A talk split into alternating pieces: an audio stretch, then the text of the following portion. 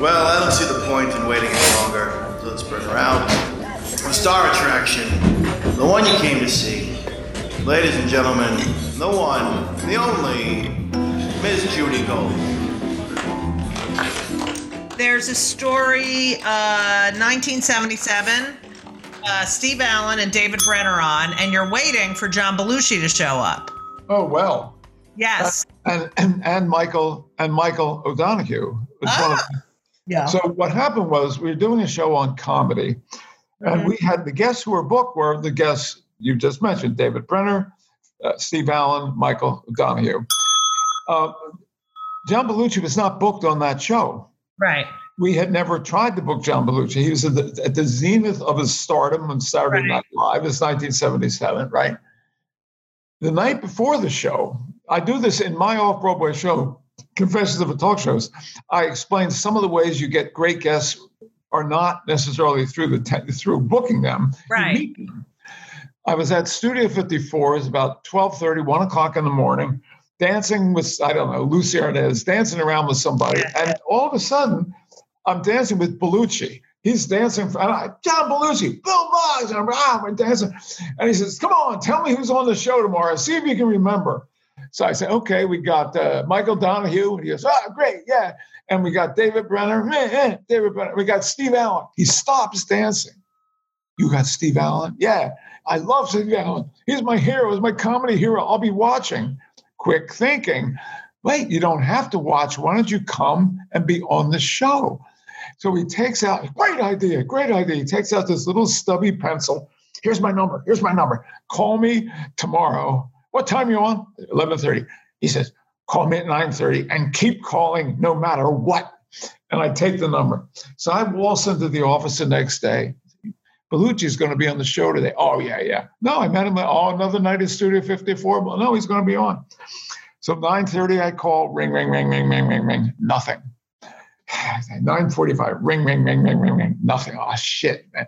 Now come on, Bill. He's not coming. Like uh, 10, 10:30. I, I, I'm almost quarter to 11. I'm ringing. I'm, I'm fuck. I'm going to let this thing ring, ring, ring, ring. Hello, John. It's Bill Boggs. Oh, fuck it. What, John? It's Bill. Fuck you, John. Steve Allen.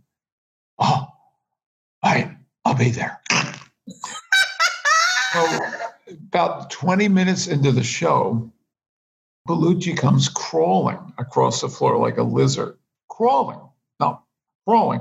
Crawls up onto the set and slithers into a chair. And uh, there's a little bit of tape on this on the Bill Boggs TV. He ended up pushing over a table, water flying in all directions. It was like hell's a popping. It was great. I, I'm going to tell you something. I, I rarely have told this.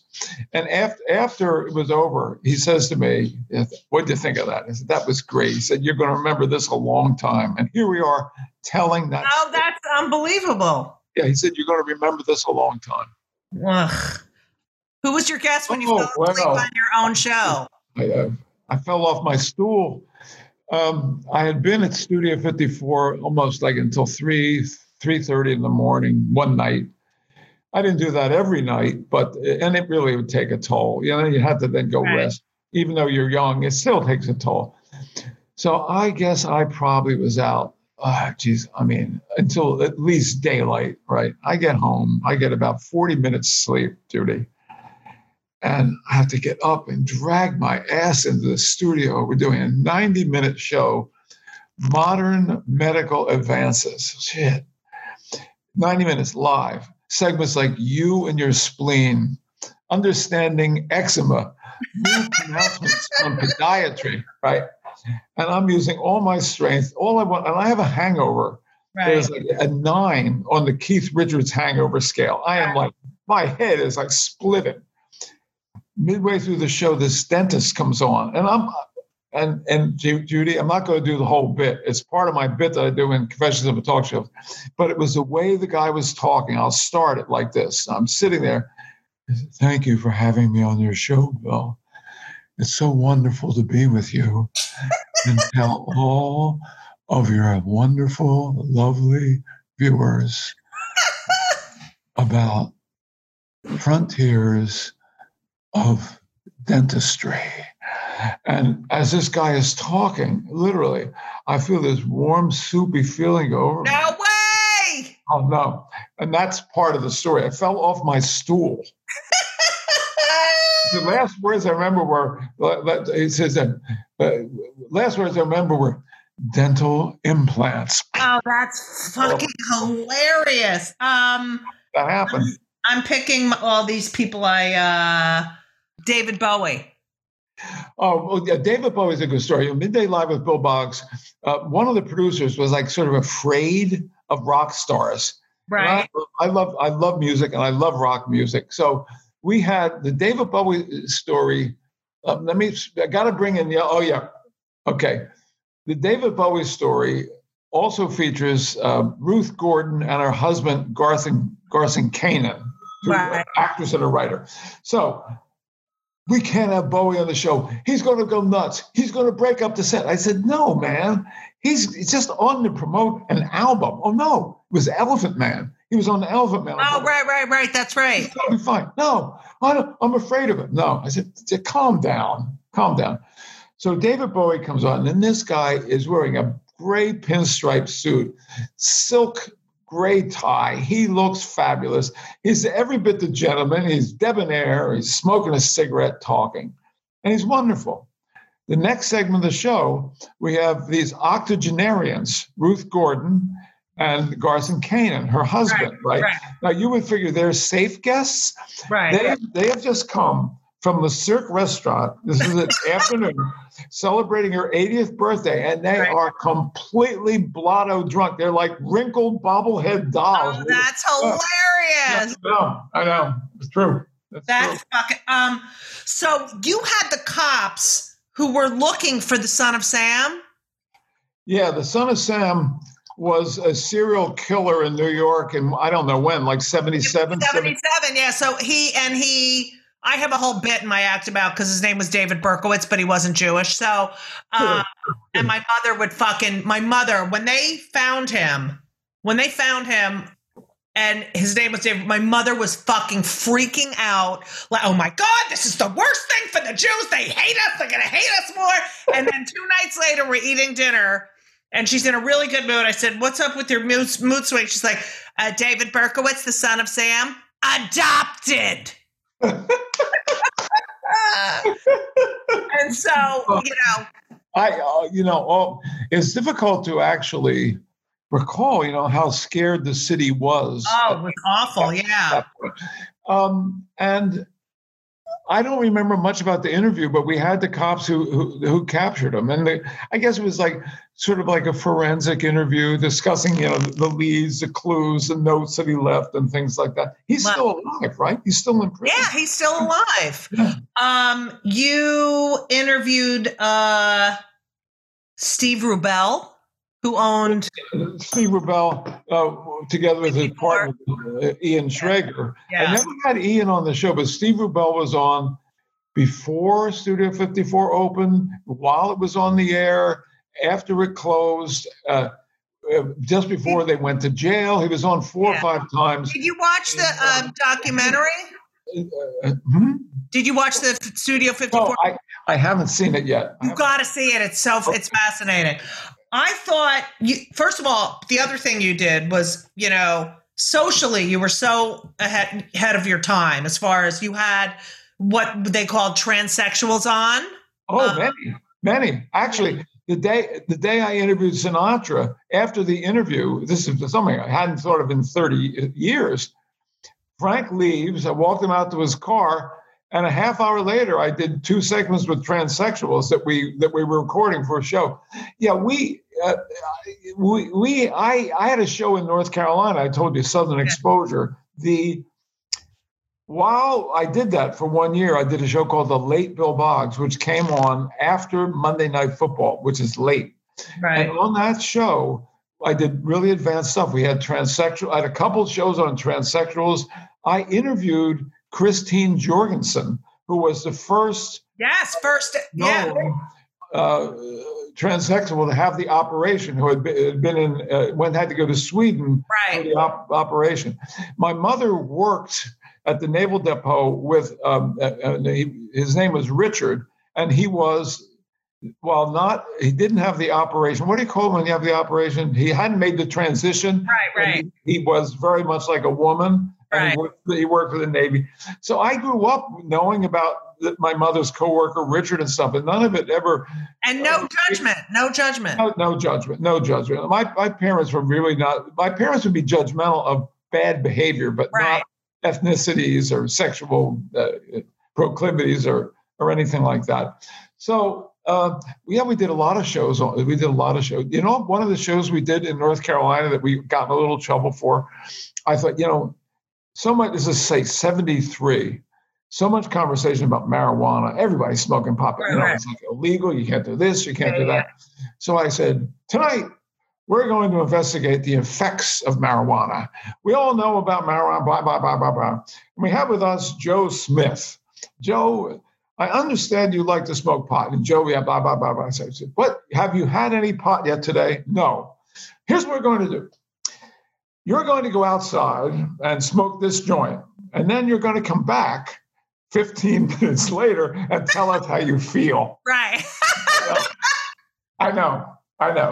I'm, I am still waiting to see somebody do that on television. That's great. Bill Maher light up, but I'm right. still waiting for somebody to do that. That's hilarious. It, uh, as much as I really, I, we have good rapport because you bring out the part of me that is essentially the rebel. Everybody looks at me, I'm a straight guy doing this and that. Oh, no, no. I totally don't see you that way at all. The prior interview is is great. I mean, he talks about uh about racism. You talk about censorship with him because they were trying to censor him. Yeah. And he turn takes that conversation and and talks about racism and it's so It's so unbelievable. The same thing in the Little Richard interview. There's a there was an interview on Bill Boggs TV on YouTube with Little Richard it's 33 minutes long, and we, he really gets into the discrimination against him. Little Richard was, uh, un, I'll tell you, he performed the night before. I went to see the show, and he's like, his hands are like blazing on the piano, right? Right. He's unbelievable. He walks in, but I saw the show last night. He said, Man, I said, you are really, really fast on that piano.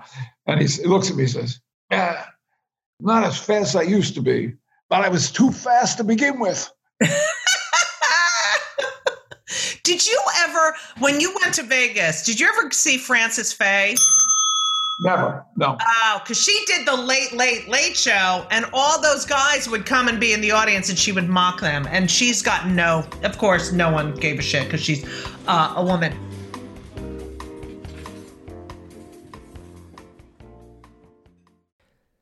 Hey, everyone. You know, one of my favorite things in life, if not my most favorite thing in life, which yeah, it's arguably my most favorite thing in life besides my kids and is food and eating. Eating is my favorite activity.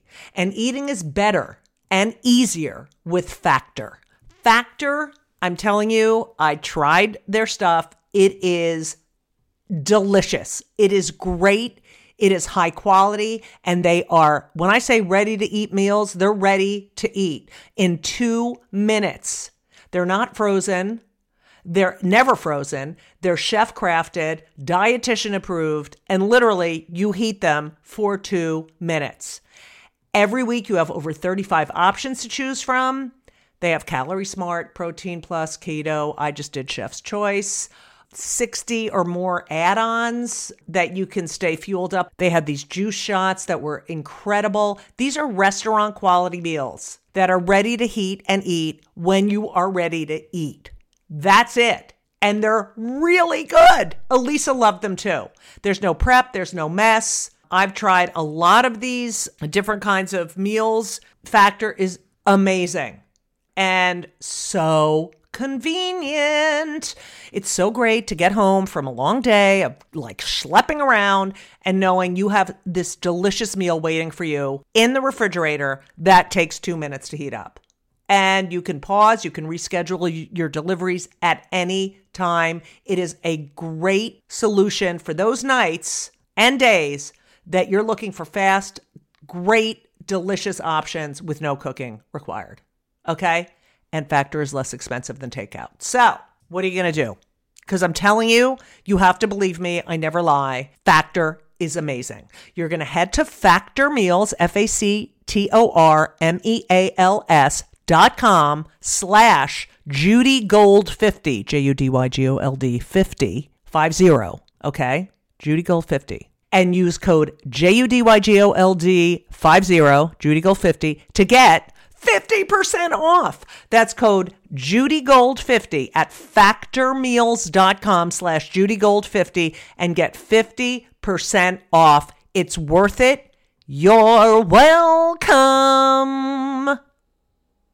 This is my last question about midday. Sure, sure. Judith Campbell Exner, who Oh. Oh, that's Uh, a good one. that is the best story, and you're such a loyal guy. Okay, go ahead.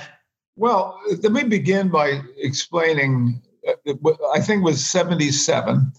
A woman named Judith Campbell Exner wrote a book about her uh, affair, her her simultaneous affair with the Chicago mobster Sam Giancana, who at that point was dead, and JFK, President JFK, who at that point was also dead, and and Sinatra, who was very much alive and had just done the show, and how Sinatra had introduced her to uh, JFK. I mean, JFK is, I mean, it's actually went to her hotel. Imagine left the White House Right, as president, went to her hotel for a little boom, boom, boom. right. Anyway, so she wrote this. I get this book.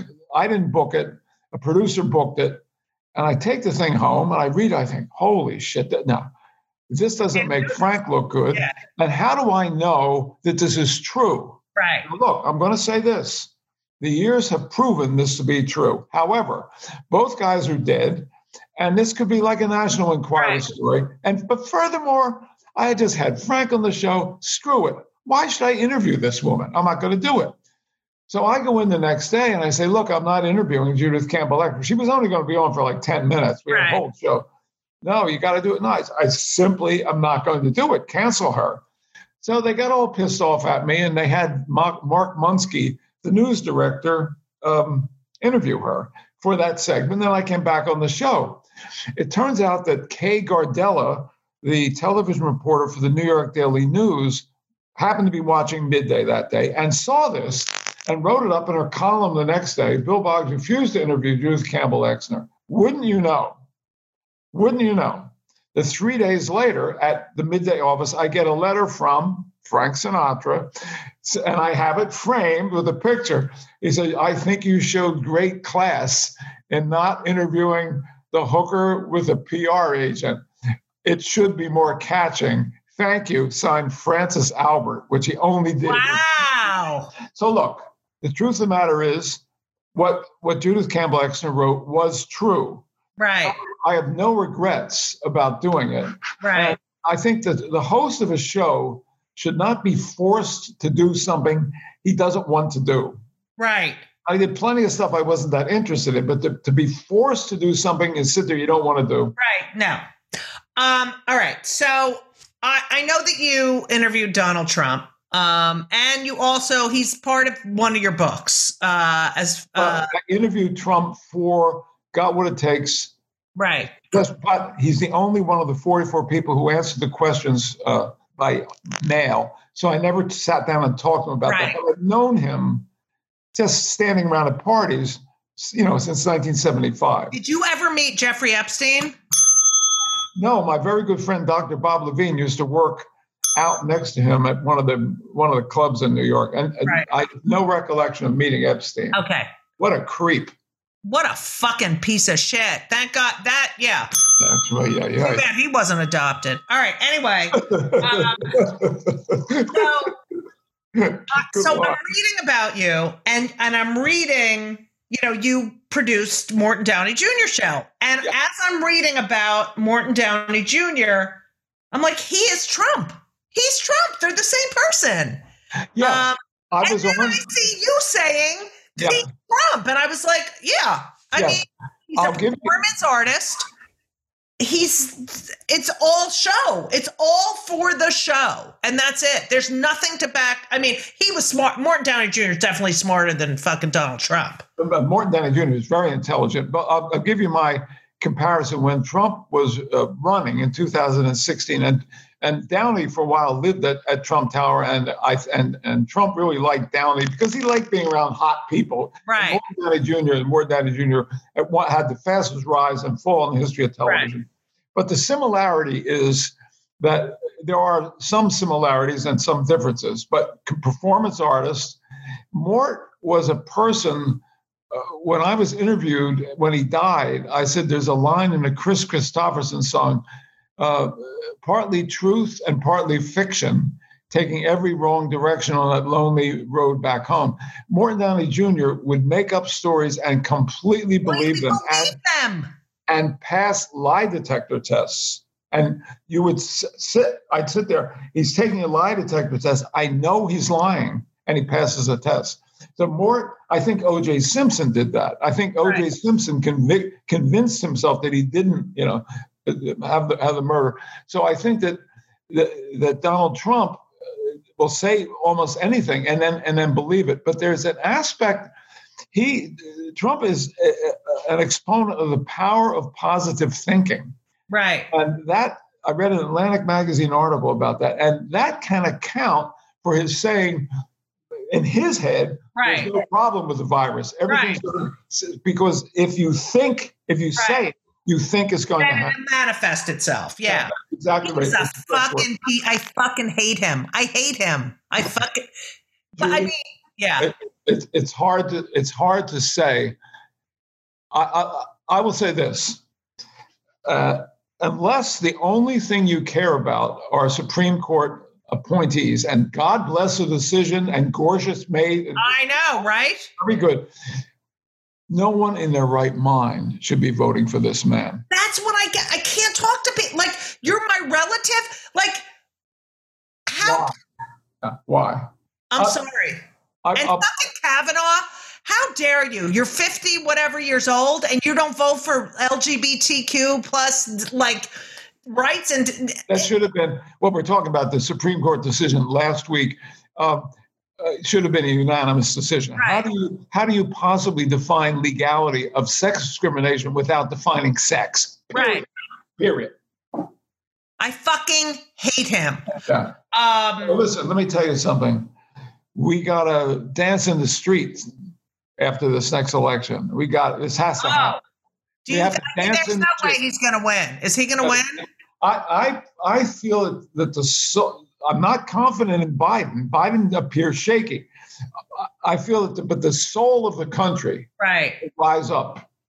That's what I think. Yeah. All right. Before we talk about the book, Okay, you said something that's that I, unusual. uh, that I fucking love so much. Change is inevitable. Growth from the change is optional. Correct, and that's it. I mean, no, And what a way to look at life. It's so fucking great. It's that's such a great way to look at things because we can't control well, change, you know? you know, Judy, it's not easy to see your favorite pub on the corner close. It's not Uh. easy to see the bookstore close. It's painful. And it doesn't mean that, it, that it's right, and it doesn't mean that you wish it hadn't happened. Right.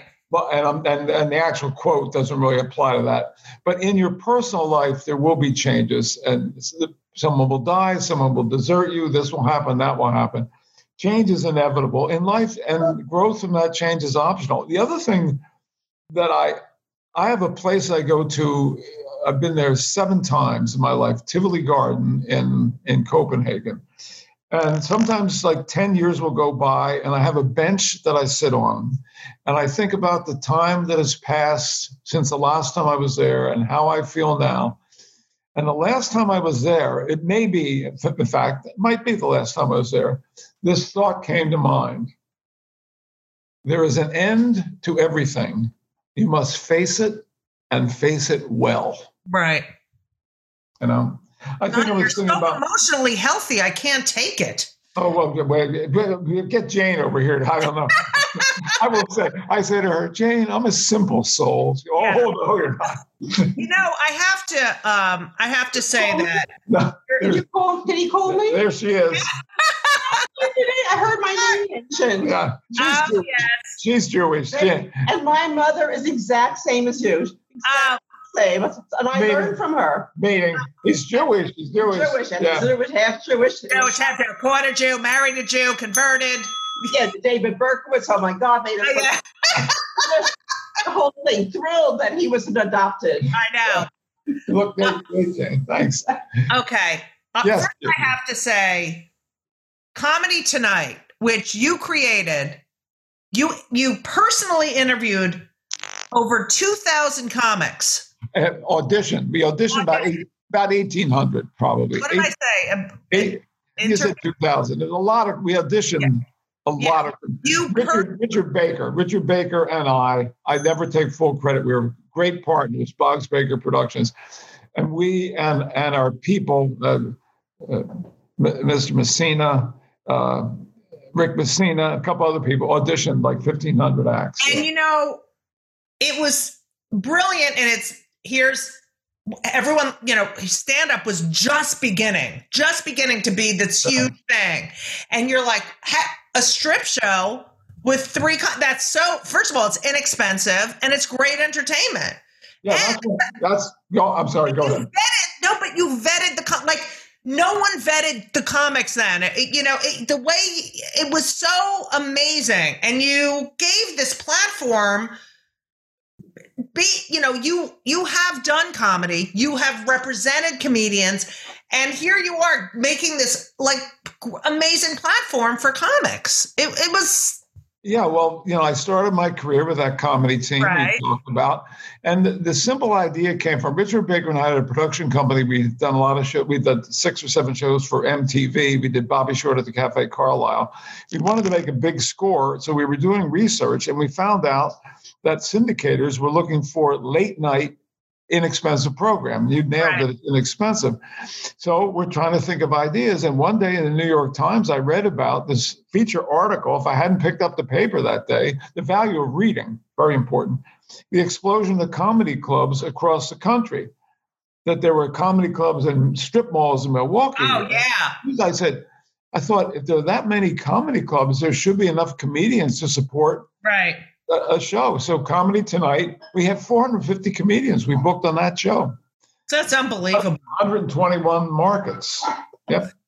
i have resentment towards social media because it gives everyone a platform people who don't deserve a platform it Yeah. cancels people you have basically said that you know cable was the slow death of the long interview um, Yeah, that's true. That's true. Um, MTV. It actually goes back to uh, it's a short attention span generation. MTV. Right.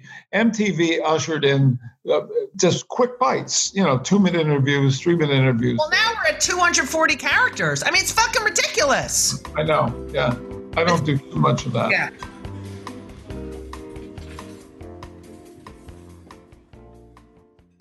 Your book. Thank you.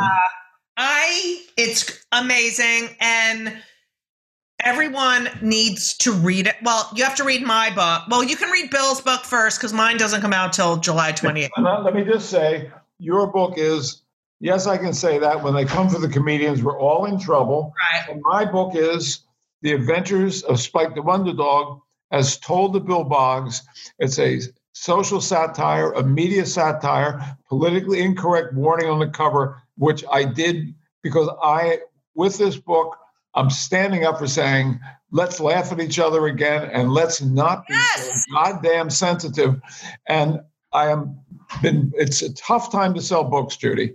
The book has Great, gotten thanks. great. It is tough. I'm telling you right I know, now. I know, I know. Uh, The book has gotten excellent reviews, and you got to really beat the bushes to sell your books. I'm hoping that you will tweet out a good word about the book. Oh, I will. Oh my you'll follow. god.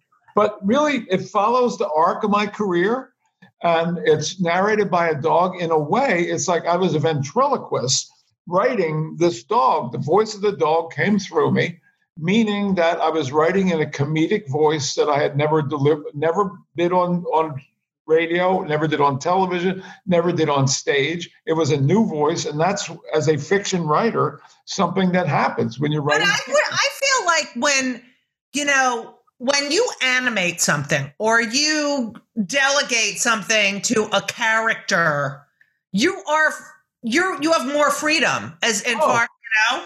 you know, Penn, uh, Penn Jillette said, if I got on a stage and started telling people what I really think about them and life and stuff like Right. that, people would be so pissed off they'd leave. However, if I have a ventriloquist dummy with me and the dummy is being mean, Right. in a way, that's what happened with Spike, who narrates the story. Winston Groom, the author of um, Forrest Gump, made into that big movie and everything, has said that Spike the Wonder Dog is fiction's funniest canine. There were a lot of dog stories out there. Right. This Right. is the first one with a really funny dog, you know, Right. and it's it, it's in the genre Genre. Family Guy. Right. It's the Family Guy is so really uh, Maya, it's so if you have a if if you have a decent sense of humor uh, and you're smart and you're you know socially uh, aware, it's the fuck. It's a great book. It's Thank great. you. Thank you. It's available.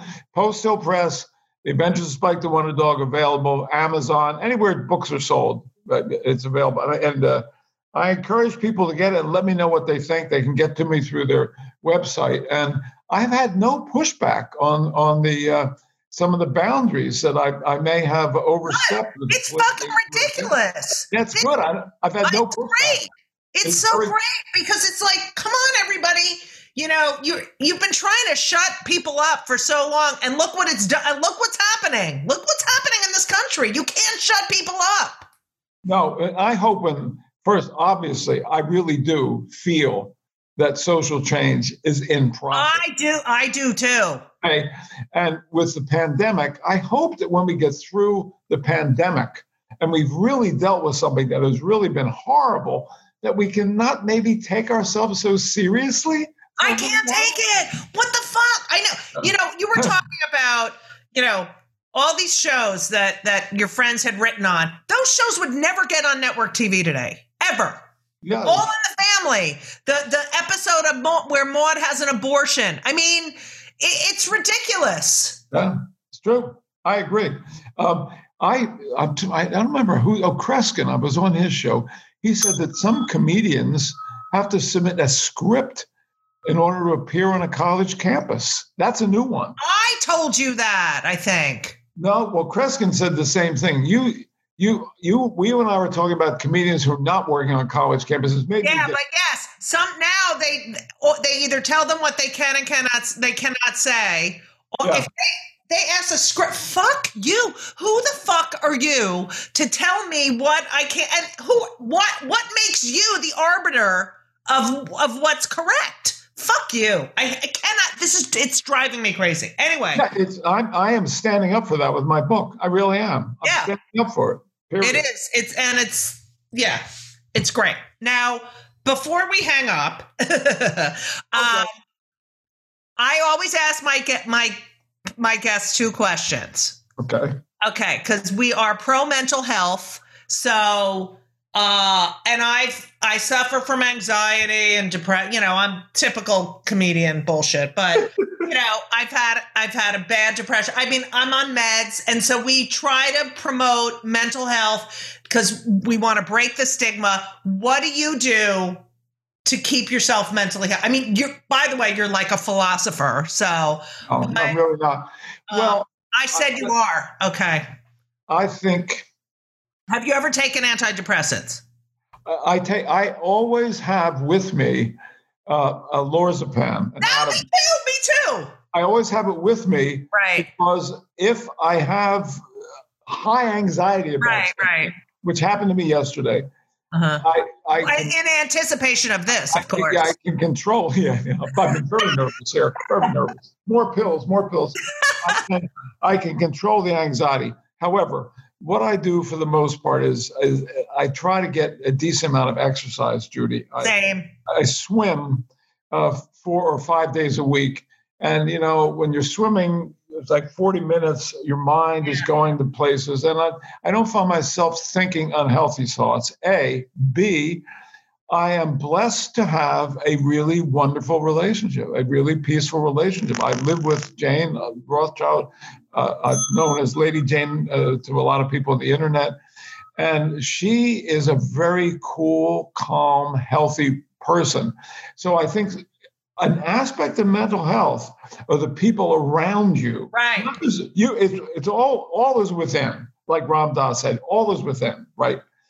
So, but my answer would basically be I can calm myself down through breathing.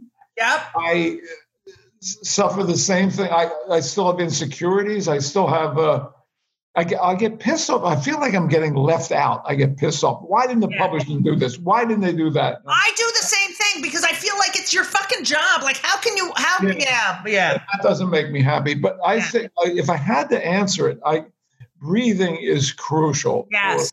breathe, but it you got to really, if you're really getting upset, lie down and breathe. Right. And focus on your breath. Yeah. Yeah, follow the breath in slowly, out and out slowly, and that that's like an, almost a no brainer, but it's true. It's Right. true. How long have you been with Jane? Jane and I have been together ten years. And that was number four, right? She's number four. Well, we're not married. It would it would be, but we're not Right. married. We're, we we live we're like just a couple of hippies here in Palm Beach, living in a little apartment. We- That's so funny because, um, you know, Lisa and I are not married, and everyone, when are you getting married? When are you getting married? When are you getting married? And you know, I don't know. When I, we, I will say yeah, I've had bad marriages, and and when I met Jane, I said I don't want to get married again. But I am, I feel that I'm in a Right. very good marriage. I would get married if there was Right. a reason to do it. I, you know, I, I'm not that gun shy. I was ten years ago, right, but peace and contentment. Let, let me say that you think I'm a philosopher. In in my last marriage, I there was a lot of uh, disrupt, disruption and, Right. a, and a lot of tension. right, And I would lie in bed thinking, I know I'm going to get out of this. It's not right, necessarily going to be easy. It's going to be painful. But when I'm out, peace and contentment, which I did not have, will be my goal. And I think if you make peace and contentment your goal and find yourself in a situation where several days in a row something is, is distracting you from that goal, you have to change it. Peace and contentment is a goal to seek in order to help foster good mental health. nice. I love that. Okay, here's the final question because you know my podcast is called "Kill Me Now" because I literally wake up and I'm like, oh my god, kill me now because I can't. I hate incompetence. I hate. I hate dumb people. I hate uh, people who are not curious. What pisses you off No. the most? I need the one thing that makes you fucking crazy. Well, I have so many things on my list. I made a list. I got a list of. You have me back. I'll run down the list. All right. Um, I could say something like man's inhumanity to man, but I want to do something on a more visceral level, right. and that is honking of horns. Fucking drives me nuts. People, like, Fifteen cars. There's a red light. Oh yeah. The and light then they have to changes. You. honk, honk. And it, it, it- like a, a mild mannered person gets into their car and they turn into an animal behind Right. the wheel. I wear hearing aids, so sometimes the honking, I, I literally Right, like practically jump out of my skin. I mean, that is one of many things. Men kissing me, I don't like that. That's one of the things on my list. Men kissing me. Wait, on the lips or key or chi- I call these guys, it's never going to happen again because of the pandemic, the kissing friars. These guys that, hi, Bill, how you doing? These lips coming to Oh yeah, but you don't like you. Boom, boom, boom. But you mm, don't mind if a woman kisses you. Well, it depends who the woman is. you First know. of all, you're such a hetero. Okay. I Yeah. am, I am. I know. But I, I don't like it either. See, I'll now I'll- you see know what we feel like. let me tell you what I don't like. I don't like it when there's a woman, maybe she's five seven and I'm six feet tall, and Right. she wants to kiss me. It's like pulls me down. Right. I think honestly, the truth is with the pandemic, I'm an affectionate person. If I never shake hands with another person in my life, I'll be happy. Yeah. Oh, here's one. Here's something that pisses me off, right? Men with hair growing out of their nose Oh, and, their- and their ears. Wait, wait. with their wife standing next to them, talking to them, or you're at dinner with them, Right. and you're looking at these hairs coming out of the I guy's know. and you're thinking, what the fuck? Tell him. Right. I don't understand that either. I don't get that either. And shit in your mustache and shit, you know, like ugh. And I cheap, cheap people, Oh, uh, don't even. I can't. That's it. cheap people. You know, you had the salmon. I fucking more. hate that. No. I fucking I had the soup and I'm not paying for her alcohol. I fucking hate that shit. Oh, what else? Let's see. Oh God, that's really funny. I love- hate when Oh, people one. what go go. in LA, in, it's mostly in LA. You go out to dinner with people and you're in restaurants. Men, really well dressed women. That doesn't annoy me. I like that. And men in Hawaiian shirts. Hawaiian shirts. You're in like the polo lounge, Right, right, dressed like in a beautiful cocktail dress. The guy looks like he should be on the beach. Come right, on. right. That's- And they think that's dressed up. They think that's like that. That's their. You know what's sad? That's their good Hawaiian shirt. That's their like.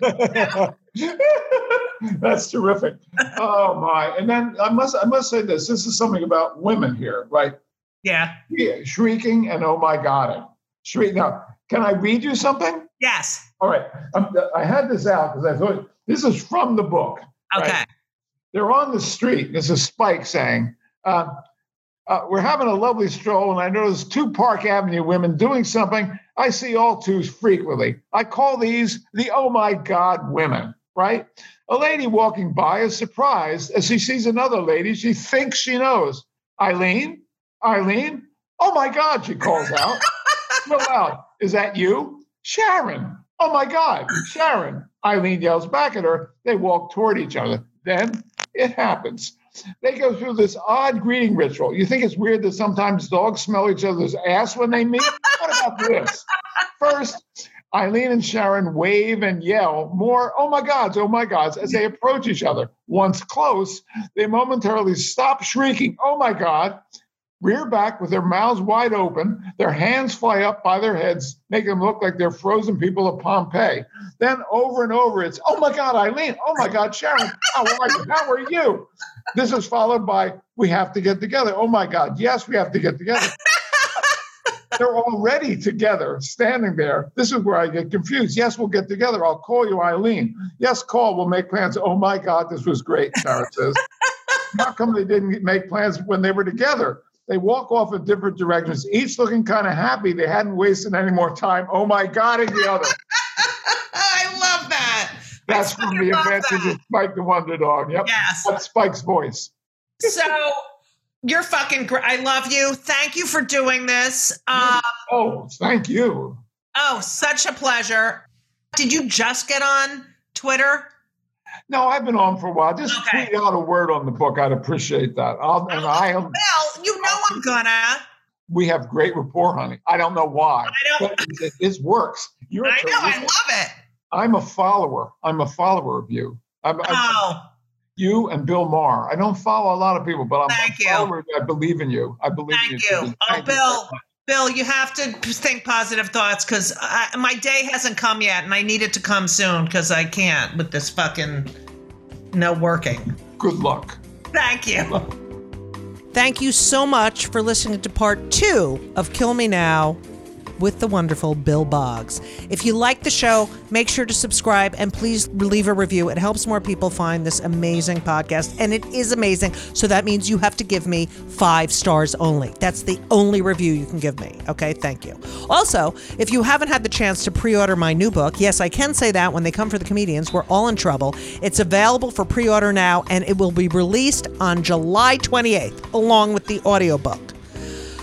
Rosie O'Donnell says Judy Gold warns us all what happens when they come for the comedians. She shows how urgent and cri- critical it is that we, as comics, speak truth to power before it's too late. Yes, I can say that is funny and insightful, pure Judy. Okay? So that means you have to go get it. That's it. It would mean so much to me if you just check it out. All pre order links are on the homepage of judygold.com or wherever books are sold.